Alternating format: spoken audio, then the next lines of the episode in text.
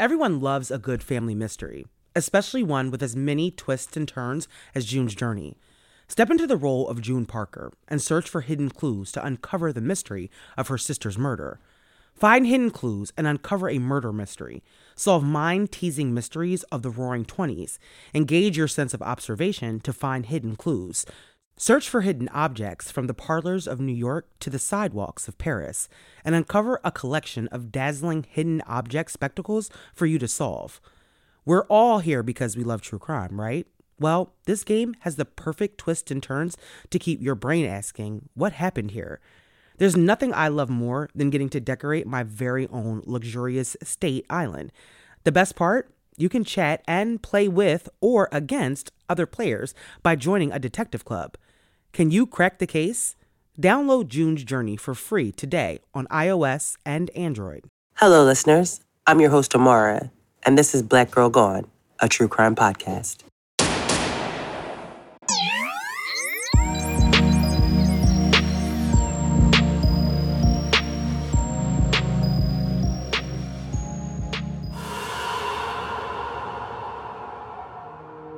On this episode of Black Girl Gone, I tell the story of Valerie, Shontia, and Duana Pride, who were stabbed to death inside their Phoenix, Arizona home on September 6, 1982. Valerie, who was 24 years old, was home that night with her daughters, Shontia, who was eight, and Duana, who was four, when someone came and knocked on their door.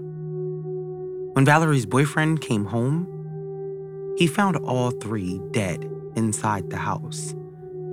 They had all been stabbed multiple times. The investigation into these brutal murders left detectives scrambling for suspects and a motive. Over 40 years later, two questions remain Who killed Valerie and her girls? And why? This is Valerie, Shontia, and Duana's story. When some people hear about an unsolved murder that took place over 40 years ago, it's hard for them to imagine that after all this time, there is a possibility that it can be solved. But with the advancement of technology and renewed attention, we have seen time and time again cold cases be solved. The stabbing death of two young girls and their mother is a case that continues, even after decades, to be one that needs the public's attention. Someone knows something, and the family of these victims deserves to find out the truth. Valerie Latham was born on March 9, 1958, and was raised in Arizona alongside her five brothers and one sister. She attended South Mountain High School, and after graduation, she went on to attend Arizona State University. In high school, Valerie started dating a young man named Jimmy Pride, and eventually they got married. In 1974, Valerie gave birth to her first daughter, Shontia, and then three years later, she had her second daughter, Duana, in 1977.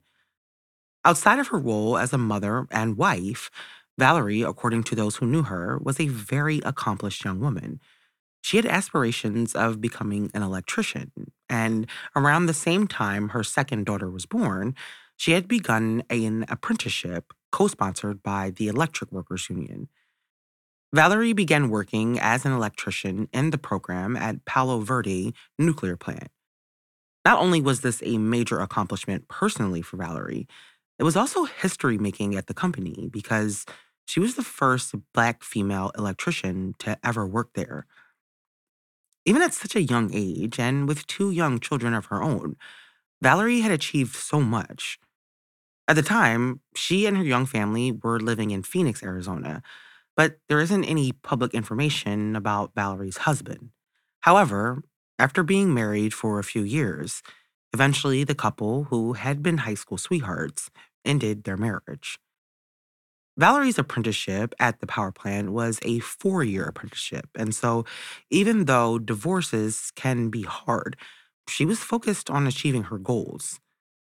After her divorce, she began dating a man named Ben, who also worked at the plant with her. Ben also had children from a previous relationship. Valerie and Ben's relationship became serious, and the couple began planning a life together. There were, however, issues in the relationship, according to Valerie's sister, Vicky.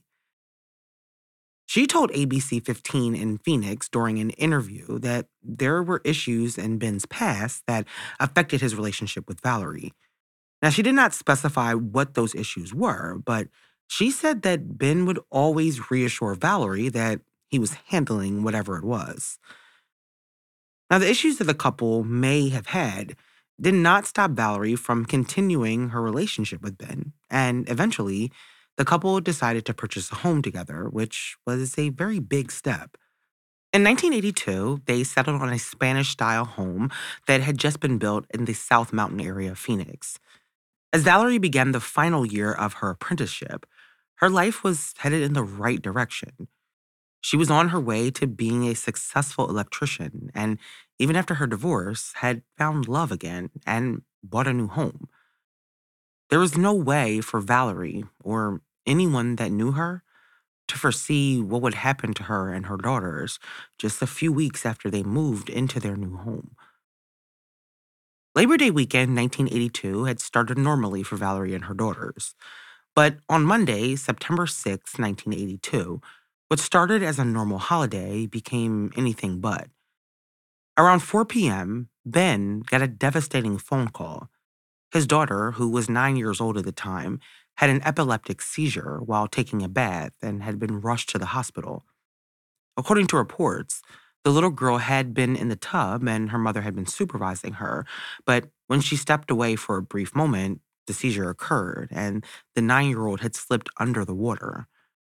Doctors at the hospital attempted to save the little girl's life, but by the time Ben arrived at the hospital, his daughter had been pronounced dead. While Ben was at the hospital dealing with this tragedy of his daughter's sudden death, Valerie and the girls were home alone.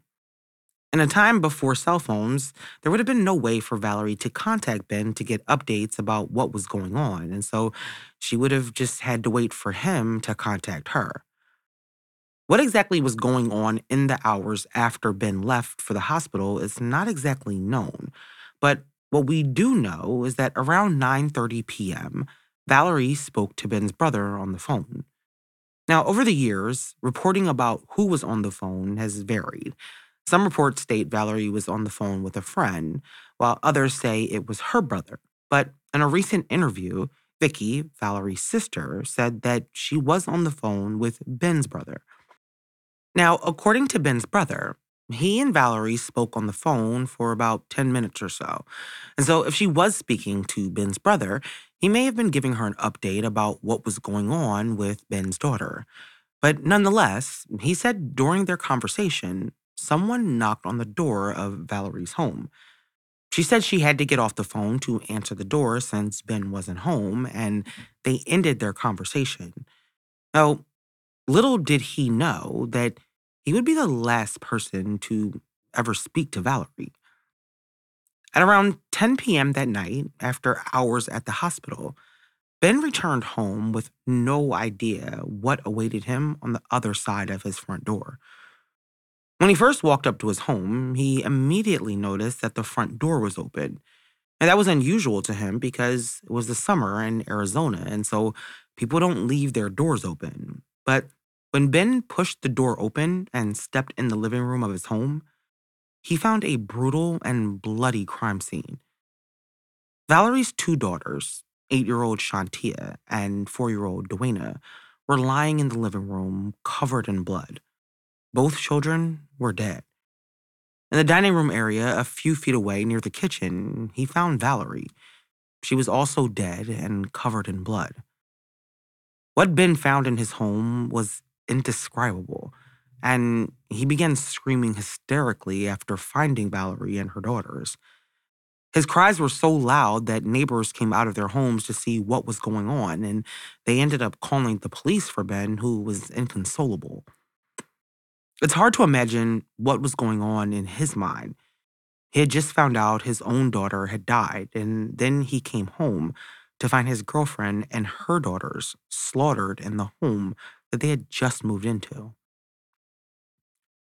When police arrived at the scene, for some of the officers, it was the worst crime scene that they had ever encountered. There was blood all over the home. Quote, My God, it's terrible in there. There are stabbings everywhere, one of the detectives told the Arizona Republic newspaper. Murders involving stabbings can be some of the most gruesome, but when there are also children involved, it makes the crime scene even that much more difficult to deal with. In the living room, the detectives who arrived at the scene found the two girls huddled together in the living room near the love seat. They were in their pajamas and had likely been getting ready for bed when they were attacked. Valerie was found in the dining area near the kitchen. Her body was found feet from the back door. All three victims had been stabbed multiple times. Reports state that one of the girls had been mutilated. There had been no forced entry at the home, and so before receiving information about the knock on the door, police weren't sure how the killer gained entry to the house. But they had been able to determine that they had escaped out the back door and jumped over the fence to get away. Now, the initial assumption that this may have been a robbery gone wrong was quickly ruled out. As police began to try and process the crime scene, News of what happened inside the home began to spread throughout the neighborhood where they lived. And finding who did this and why was the cops' top priority. With no forced entry and no robbery, it was clear that the Pride family had been targeted, and the stabbing, and it was personal. But who would want to kill a mother and her two little girls? Investigators had no idea. But they did know one thing they needed to find whoever it was, and they needed to find them fast. Who doesn't love the good things in life? Even though I enjoy a little luxury, it doesn't mean I can always afford it until I discovered Quince. Quince is my go to for luxury essentials at affordable prices. Quince offers a range of high quality items at prices within reach, like 100% Mongolian cashmere sweaters from $50, washable silks, tops and dresses, organic cotton sweaters, and 14 karat gold jewelry. The best part of all, Quince items are priced 50 to 80% less than similar brands. By partnering directly with top factories, Quince cuts out the costs of the middleman and passes the savings on to us. And Quince only works with factories that use safe, ethical, and responsible manufacturing practices and premium fabrics and finishes. And I love that. I have a pair of the cashmere socks, and they are by far my most favorite pair of socks. Give yourself the luxury you deserve with Quince. Go to quince.com slash girlgone for free shipping on your order and 365-day returns. That's Q-U-I-N-C-E dot com slash girlgone to get free shipping and 365-day returns. Quince.com slash girlgone. This episode is sponsored by EveryPlate. Are you looking to budget your food expenses in the new year? Save big and eat great with America's best value meal kit. Their meals are cheaper than your average fast casual meal – so ditch the takeout to save money while still enjoying fresh, satisfying meals. They're the easiest way to eat affordably. Put the money you save towards making your 2024 plans. Are you making resolutions this year? Well, get EveryPlate and take back your time with fewer trips to the grocery store and meals ready in six simple steps. Save even more time with quick and easy recipes, including easy cleanup options and ready in 30 minutes or less. They planned the meals and delivered pre portioned ingredients right to your door so you can spend less time meal prepping and more time reaching your New Year's goals. In 2024, you can count on EveryPlate to make mealtime easier without compromising on quality. EveryPlate recipes include only the highest quality ingredients, including sustainably sourced seafood that meets the Monterey Bay Aquarium seafood rankings, so you know your meals will be fresh and flavorful. I just got my EveryPlate box, and the meals are absolutely delicious. Get a meal for $1.49 plus $1 steaks for life by going to everyplate.com slash podcast and entering code 49girlgone. Subscriptions must be active to qualify and redeem $1 steaks. Get started with EveryPlate for just $1.49 per meal, plus 1 steaks for life by going to everyplate.com slash podcast and entering code 49girlgone. Subscriptions must be active to qualify and redeem $1 steaks. Again, that's everyplate.com slash podcast and enter code 49girlgone. On September 6, 1982, Valerie, Shontia, and Duana Pride were found stabbed to death inside their Phoenix, Arizona home. After they were found, detectives began to try and piece together a motive and a suspect. As investigators continued to process the crime scene at the house where Valerie and her children had been brutally murdered, they noticed that the condition of the home meant that it was likely that someone had heard something. Police and detectives began canvassing the neighborhood, speaking to neighbors of Valerie's and Ben's to see if they had heard anything unusual. One of the neighbors they spoke to said that they did hear some kind of commotion at the house at around 9:45 p.m. They said that they heard what sounded like an argument coming from the home. Now, the neighbors said that they thought it was just like a family fight, and when they looked outside, they didn't see anybody leaving the house. At around 11 p.m. on the night of the murders, Jimmy Pride, Valerie's ex husband, and the father of her girls arrived at her home. And when he was informed about the murders of his daughters, Jimmy became hysterical, as you can imagine. Police ended up having to restrain Jimmy until he calmed down. Detectives spoke to several of Valerie's neighbors, but most of them had not heard anything, and the ones that did hear something had not seen anything. With robbery ruled out, detectives were having a hard time developing a motive for these murders. It was hard enough to imagine someone doing this to Valerie, let alone her two innocent children. As the investigation unfolded, the detectives dove deeper into this tragic case piecing together crucial details that shed light on the sequence of events leading to Valerie and her daughter's murder. Among their discoveries, the investigators found out about Valerie's final phone call, and it was a clue that significantly contributed to figuring out the timeline of the murders.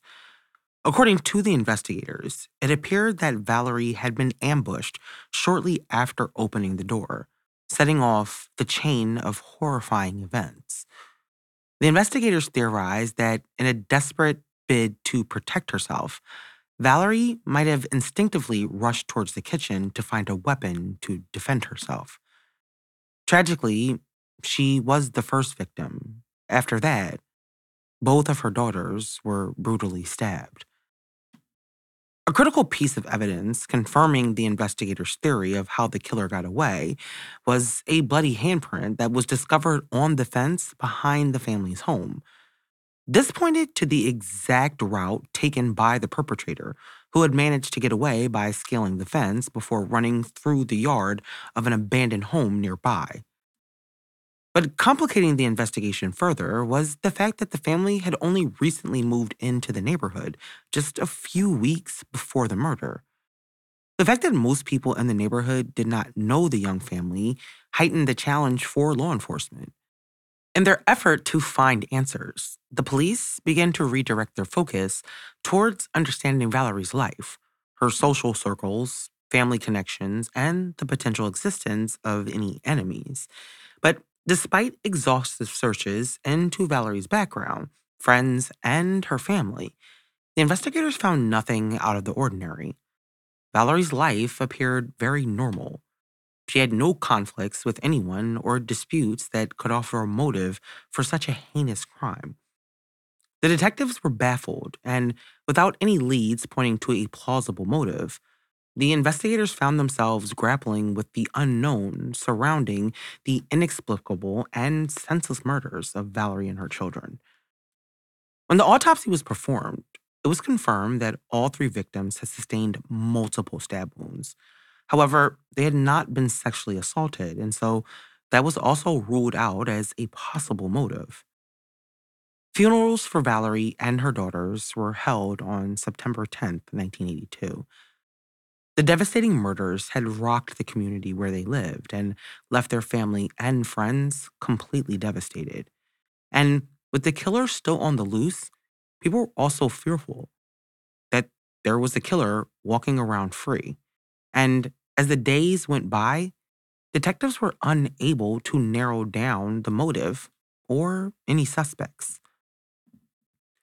During the investigation, detectives had learned that in August 1982, about a month before the murders, there had been a break in at Valerie and Ben's home. And during the break in, it's not clear if anything was taken, but whoever had done it had slashed the waterbed in the couple's room and then took Valerie's clothing and placed them in the water. The strange incident made investigators wonder if there had been a connection between the break in and the murders. Slashing a waterbed and putting someone's clothing in it is personal. It did seem like someone was mad at Valerie about something, but even after following up on the break in, detectives were unable to find any additional evidence about whoever had done it.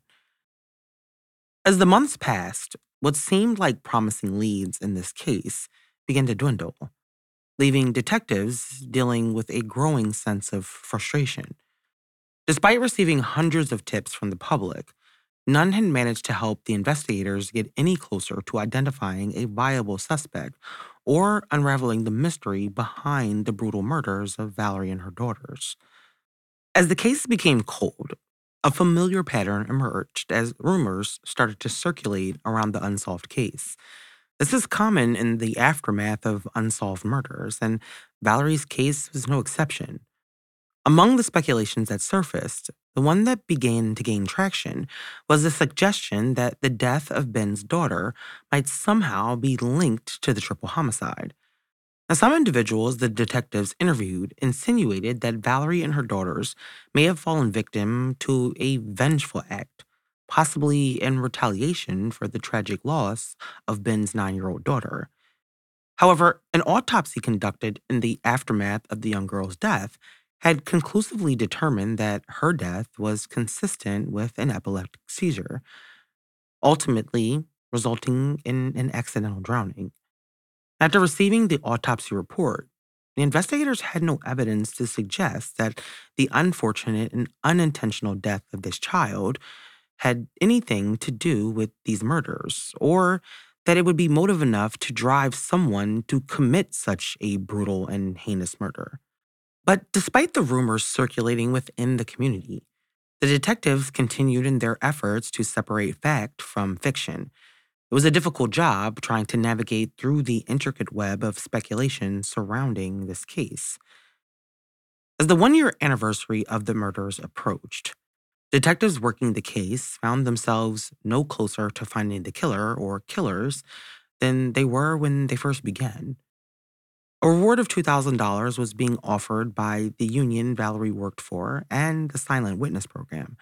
But there had still been no new or significant leads coming in about this case. However, in August 1983, investigators announced that they had arrested someone in connection with the murders.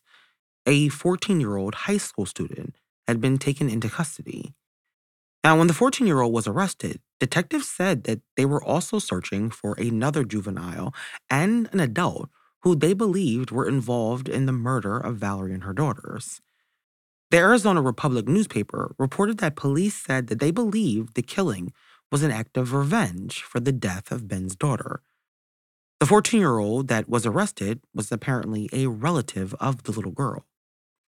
Now, despite having gotten the autopsy about the girl's death and their initial doubts, they now believe that these murders may have been some kind of revenge against Ben for the death of his daughter.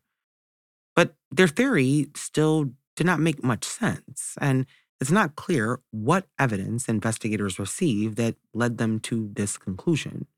But it was the first time since the murders that police had found anything significant in this case. However, just 24 hours after the arrest, the 14 year old was let go. The district attorney had declined to file charges and said that more investigation was needed by the Phoenix Police Department and her office. The other two potential suspects were never arrested, and no charges were ever filed against the 14 year old. It's not clear who those two other people were, but after what seemed like a break in the case, once again, it went cold. Two years mm. after the murders, police got a new lead. A neighbor had found a knife in a backyard. When police collected the knife, it was similar in size to the one believed to have killed Valerie and her daughters. The knife was sent to a crime lab for analysis, but they were unable to find any DNA evidence from Valerie, Shontia, or Duana. As the years turned to decades, detectives continued to pursue what little leads they had in this case. Investigators said that they spoke to over a thousand people, but still had been unable to narrow down their killer or their motive. They believed, however, that someone who knew Valerie and her girls knows something about what happened. In 2012, detectives working the case said that they had done all they could in terms of leads and needed the public's help. Their theory was that these murders were personal. Whoever had done this had come to their home that night with one intention, and that was to murder Valerie, Shontia, and Duana. The question of why is still a big part of this mystery. It has now been over 40 years since Valerie, Shontia, and Duana were stabbed to death, and their murder continues to be unsolved. Investigators believe that someone close to Valerie knows what happened, and it's hard to understand how someone could do something like this and then just go on with their lives like nothing happened. In recent years, with advanced technology, detectives have begun retesting evidence in this case and have submitted DNA found at the scene into the national database. There will never be a reason that makes sense about why Valerie and her daughters were murdered, because this murder was the epitome of senseless. They did not deserve what happened to them, and no matter how much time has gone by, Anyone willing to stab three people to death deserves to be brought to justice. May Valerie, Shontia, and Duana rest in peace. Thank you for listening to this week's episode. Don't forget to follow us on Instagram, Facebook, YouTube, TikTok, and Threads.